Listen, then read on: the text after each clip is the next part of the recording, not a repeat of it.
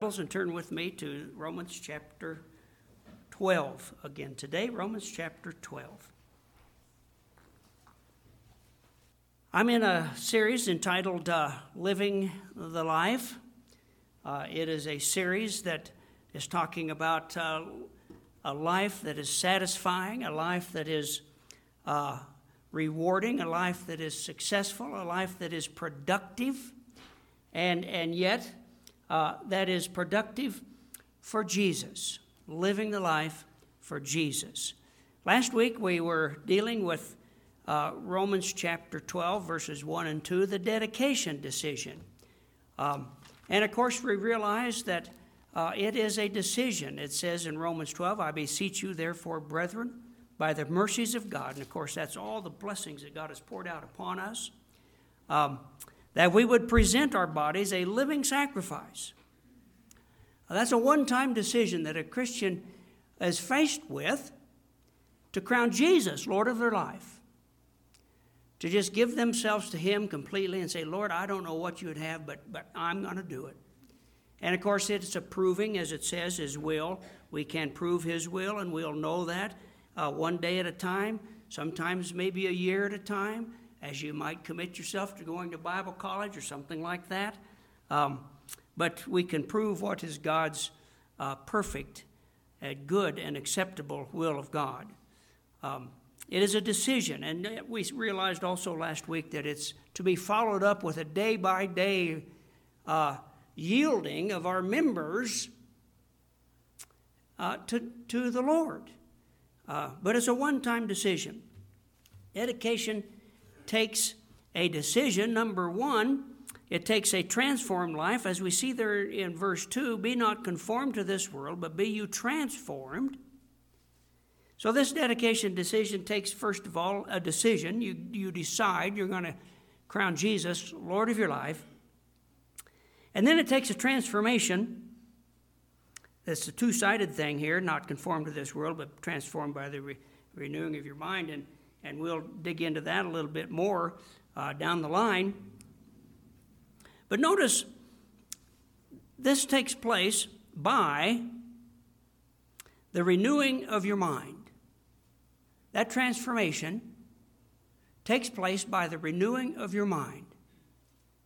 And of course, that's, uh, that transformation is not talking about that immediate transformation that takes place when you trust Christ as Savior. There's so many theological terms that talk about truths that uh, are reality for us when we receive Christ as our Savior.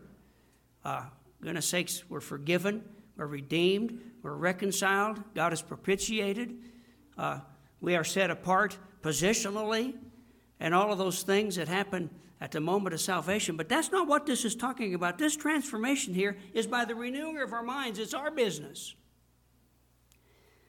And um, that's what I would like us to consider here today. what we're talking about here by the renewing of your mind in a, in a message that I've entitled Mind Over Matter, as we are dealing here uh, right out of this same passage we were in last week. Um, mind over matter. Secularly, it is talking about how one can control the outcome of a situation with their mind with what they think about a thing, with how they think and, and view a thing. And you know, that's, that's true. I think that's kind of what, uh, you know, people who might go to uh, these group sessions, whether they be an alcoholic or a drug addict or something, as, as they together work through these things. And, and so, secularly and psychologically, uh, there's truth to this that one can control the outcome of a situation based on what you think about it. But, my friends, there is a theological emphasis as well to this, and that's what I would like us to explore further today. Uh, mind over matter. There are three areas that I would like to examine with you, three areas of this truth. First of all, my mind is my control center. Secondly, my mind is my battlefront. And third, my mind and God's instructions, which I don't think we'll get to today because of communion and the clock. So I've got to hurry it along just to cover these two. First of all, my mind is my control center. Philippians chapter 4, if you would. We've seen the importance of our mind here in this dedication decision over in Romans chapter 12, verse 2. But in Philippians chapter 4, a familiar passage that really starts, the emphasis of it starts in verse 4, where it says, Philippians 4 4, rejoice in the Lord always, and again I say rejoice, or express a, uh, to rejoice is to express joy that is in your heart. Let your moderation or your forbearance or your gentleness be made known unto all men. The Lord is at hand. He's always at hand. He's here today. He'll be with you tomorrow. He's always with us. And that also carries with it the idea that, my friends, He could blow that trumpet at any moment.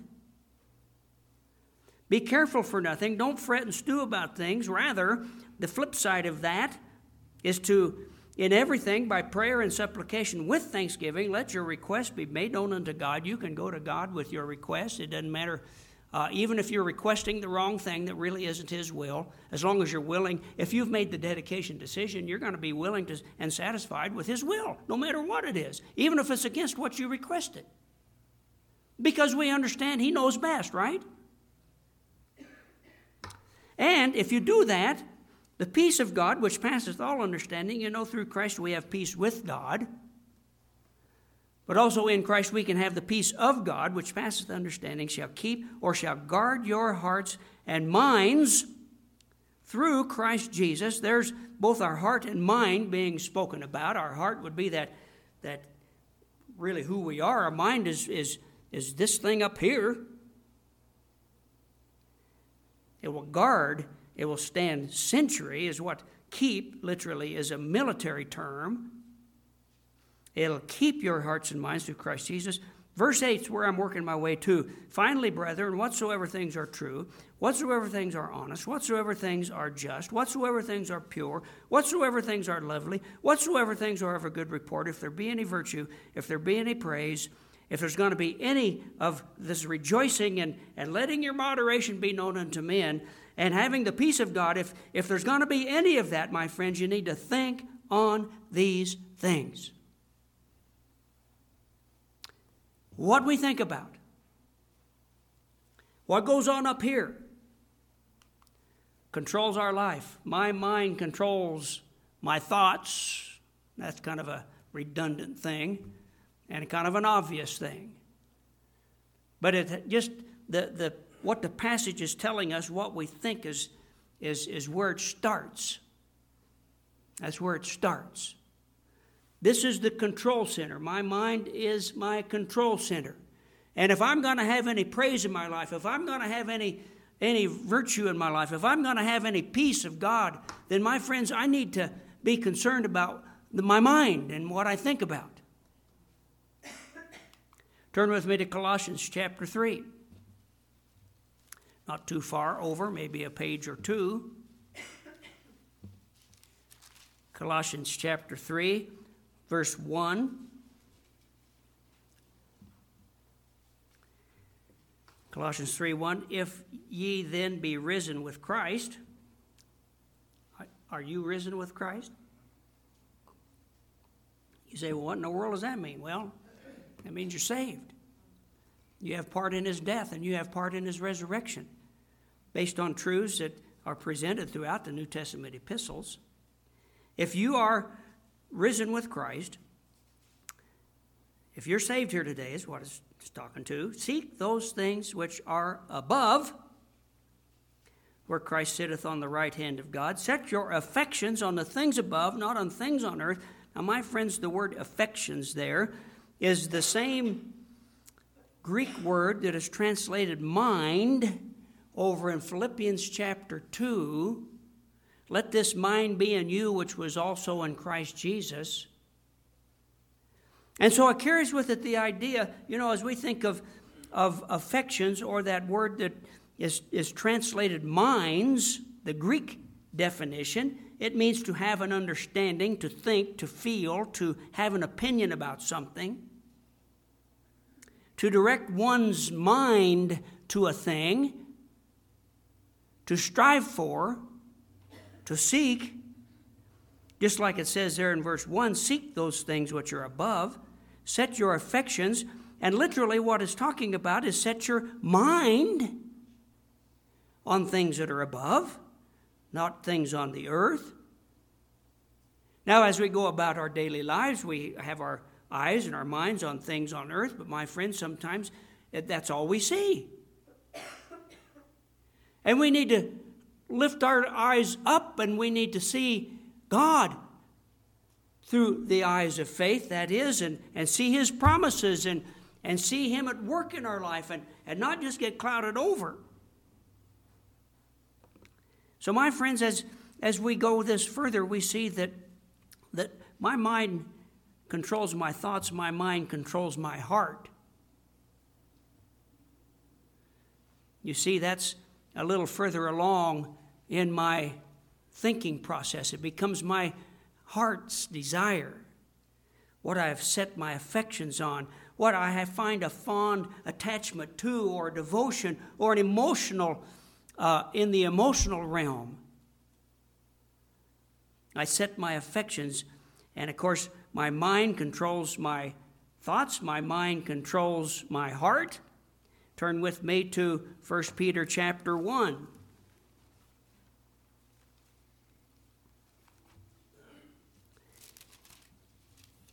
1 Peter chapter 1, starting in verse 13, where it says, Wherefore, gird up the loins of your mind. You know, we don't do much girding up today, but they did back then. They wore what they called a girdle, which was no more than just a belt. And they wore long flowing robes, and if they were to gird up something, they would, they would prepare for action. They would tuck that long flowing robe up so that they wouldn't be inhibited by it. And so that's what we're talking about here. Girding up, prepare for action in where? Our mind. Gird up the loins of your mind, be sober. That's a, a, mental outlook of things. And hope to the end for the grace that is to be brought unto you at the revelation of Jesus Christ. He's talking about, uh, you know, the, what we gird our minds up toward and, and for. And then verse 14, as obedient children, not fashioning yourselves according to the former lusts in your ignorance, but as he which hath called you is holy, so be ye holy in all manner of conversation. My friends, we are challenged to be holy as he is holy. You say, well, that's impossible. It's not. That doesn't mean we'll be sinlessly per- perfect. There are some who teach sinless perfection. That's not a, that's a false doctrine. But my friends, we can be holy at any given moment. And if we have sin in our life, then we just apply 1 John 1 9 and confess it. And He is faithful and just to forgive us of it and to cleanse us from all unrighteousness. And we are where He wants us to be as obedient children. We know what that means, don't we, parents? As obedient children, you do what you're told. And then, of course, over in verse 22, it kind of helps us to uh, see how we can be holy. It says, Seeing you have purified your souls in obeying the truth through the Spirit unto unfeigned love of the brethren. See that you love one another with a pure heart fervently. And of course, loving the brethren is, is, is uh, an evidence of the life that we have, but, but purifying our souls or being holy by obeying the truth. And what we're talking about is being obedient. And my friends, what we have here, as we gird up our mind, we realize that, that not only does my mind control my thoughts and my mind controls my heart, but my mind controls my life. My mind is the control center. What I think is what I'm going to desire. And if I think of just the things that I are faced with here at the earthly level, then, my friends, that's what I'm going to desire. And if that's what I desire, that's what I'm going to do. So we need to take care with our mind, mind over matter. Be careful with what you think. And of course, we operate in this world, so we think of the things in this world, but don't lose sight of the things which are above. Don't leave that out of your thinking. My mind is the control center, but my mind also is the battlefront. Because Satan knows this dynamic. And it helps us to understand it too. Turn with me to, to James uh, chapter 1. James chapter 1, not too far from Peter there, First Peter. In James chapter 1, he's talking about trials and the temptations and the, the issues of life, the trials. Verse 2, he talks about Count it all joy, brethren, when you fall into diverse temptations. That's a, a way we need to mentally think about our trials. It's not a jumping up and down type joy. You know, whoopee, here we go, like the, a child would about something. No, it's a, it's a mental outlook. It's a, it's a, a biblical, scriptural, theological way of viewing trials. Count it all joy. And then because Verse 3 Knowing this, that the trying of your faith worketh patience. You say, Well, I don't need patience. Well, yeah, you do, if you're going to live the Christian life. Let patience have her perfect work, that you might be perfect and entire, wanting nothing. We understand, we know that, that trials bring maturity. You know, if we, if, if we never had a trial, we'd just be scooting along through life, no problem. It'd be a breeze. But when we run up against a trial, as everybody knows and understands, it causes us to, to stop and to look and to look up. At least we should. If any of you lack wisdom, let him ask of God that giveth to all men liberally, and that's in light of those trials. To be able to view them in this way, God will help us to understand that. Going on down, verse 12, the same topic Blessed is the man that endureth temptation or trials, for when he is tried, he shall receive the crown of life which the Lord hath promised to them that love him. Now, verse 13 is where I'm going. Let no man say when he is tempted, I am tempted of God. For God cannot be tempted with evil, neither tempteth he any man. Now, the same word is used whether it's talking about God's trials that he allows into our life, or temptations, or the, the persecutions, the trials that he allows into our life, versus the, the trials or the temptations that are Satan's solicitation to do wrong. God will never solicit us to do wrong. That's Satan doing that. And that's why I said, let no man say, when you have a solicitation to do wrong, that that's of God. But notice he says, every man is tempted when he is drawn away of his own lust and enticed. Now, my friends, right here we see Satan's tactic drawn away. What does that entail? Something just catches our attention. And we're talking about the mind. He catches our attention through one of our senses, whether it be our eyes or ears, we hear something, maybe we smell something.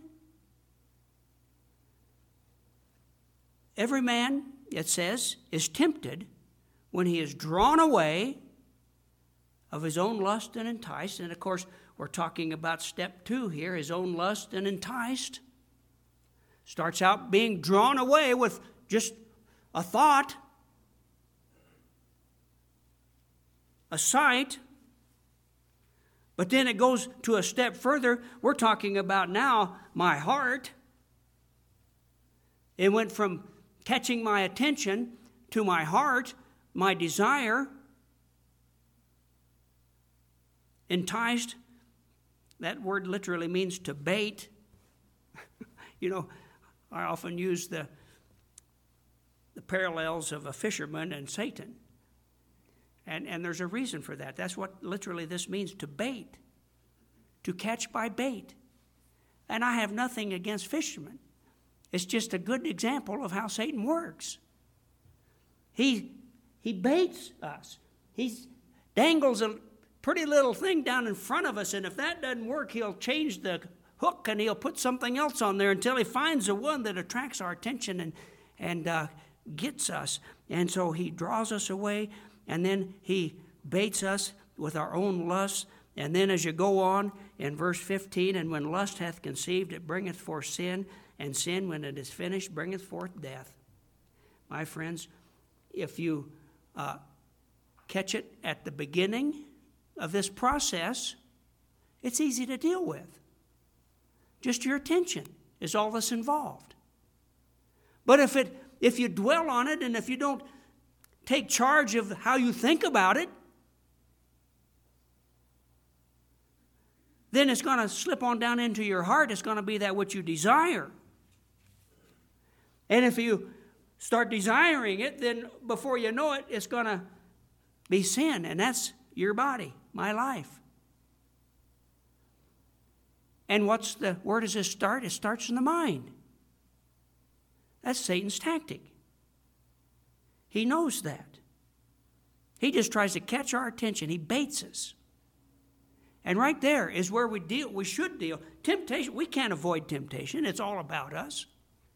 There's no way. You live in this world, but we're not of the world. We know God and God's Word, and we know the things that are right and the things that are wrong, and, and He's told us plainly. And so that's what we need to, this renewing of my mind, that's a transformation that, you know, dedication involves. To think the thoughts, make new my thoughts, to think thoughts the way God thinks. To view these things that Satan's baiting me with the way God views them. And if you cut it off at that point and just go on about, you know, look up to the Lord in a, a truth or a promise of His word that you can stand on, it'll be a solid rock under you. Uh, start thinking about that, my friends. Uh, then they'll not slip down into your heart. You'll not be enticed. You'll not start lusting, and you'll not sin. 2 Corinthians chapter 10 brings this out so very clearly that my mind is my battlefront. 2 Corinthians chapter 10, verse 4, it says, For the weapons of our warfare are not carnal. And of course, you could uh, insert there Ephesians chapter 6, the armor of God. Our weapons are not carnal, but mighty through God to the pulling down of strongholds. My friends, it says over there, uh, it ticks off the pieces of armor, whereby every, every piece of armor has something to do with the Word of God. And ultimately, to raise up that shield of faith wherewith we shall be able to quench all the fiery darts of the wicked. My friends, we are mighty through God to the pulling down of strongholds. Our weapons are by the Almighty God, by the omnipotent God. Satan's very potent, but my friends, that's, that's about that big compared to omnipotence. And here we are, you know, beyond that. But we have, we can tap into the uh, mighty God, the pulling down of strongholds. And then where he's talking about in verse 5, he makes clear casting down imaginations and every high thing that exalteth itself against the knowledge of God and bringing into captivity every thought to the obedience of Christ. My friends, there, right there it is. My mind is my battlefront. Some of us can, can lose the battle and not do a thing. Just by our thought life. And I'm here to tell you if you lose the battle up here, you're, you're well nigh to losing the battle down here in your heart. And if you lose the battle down here in your heart, more than likely you're going to do it. Mind over matter. What you think, so vitally important. And of course, next week, we're going to go on to look at my mind and God's instructions. God tells us very clearly. We've seen some of these things here this morning, but it hadn't been my emphasis to, to point out these instructions, and there's far more than what we've looked at this morning. of things we can do to, to take charge and to proactively and positively conquer in this battle for my mind. Father, we thank you for your word and thank you for the privilege of looking at it here today.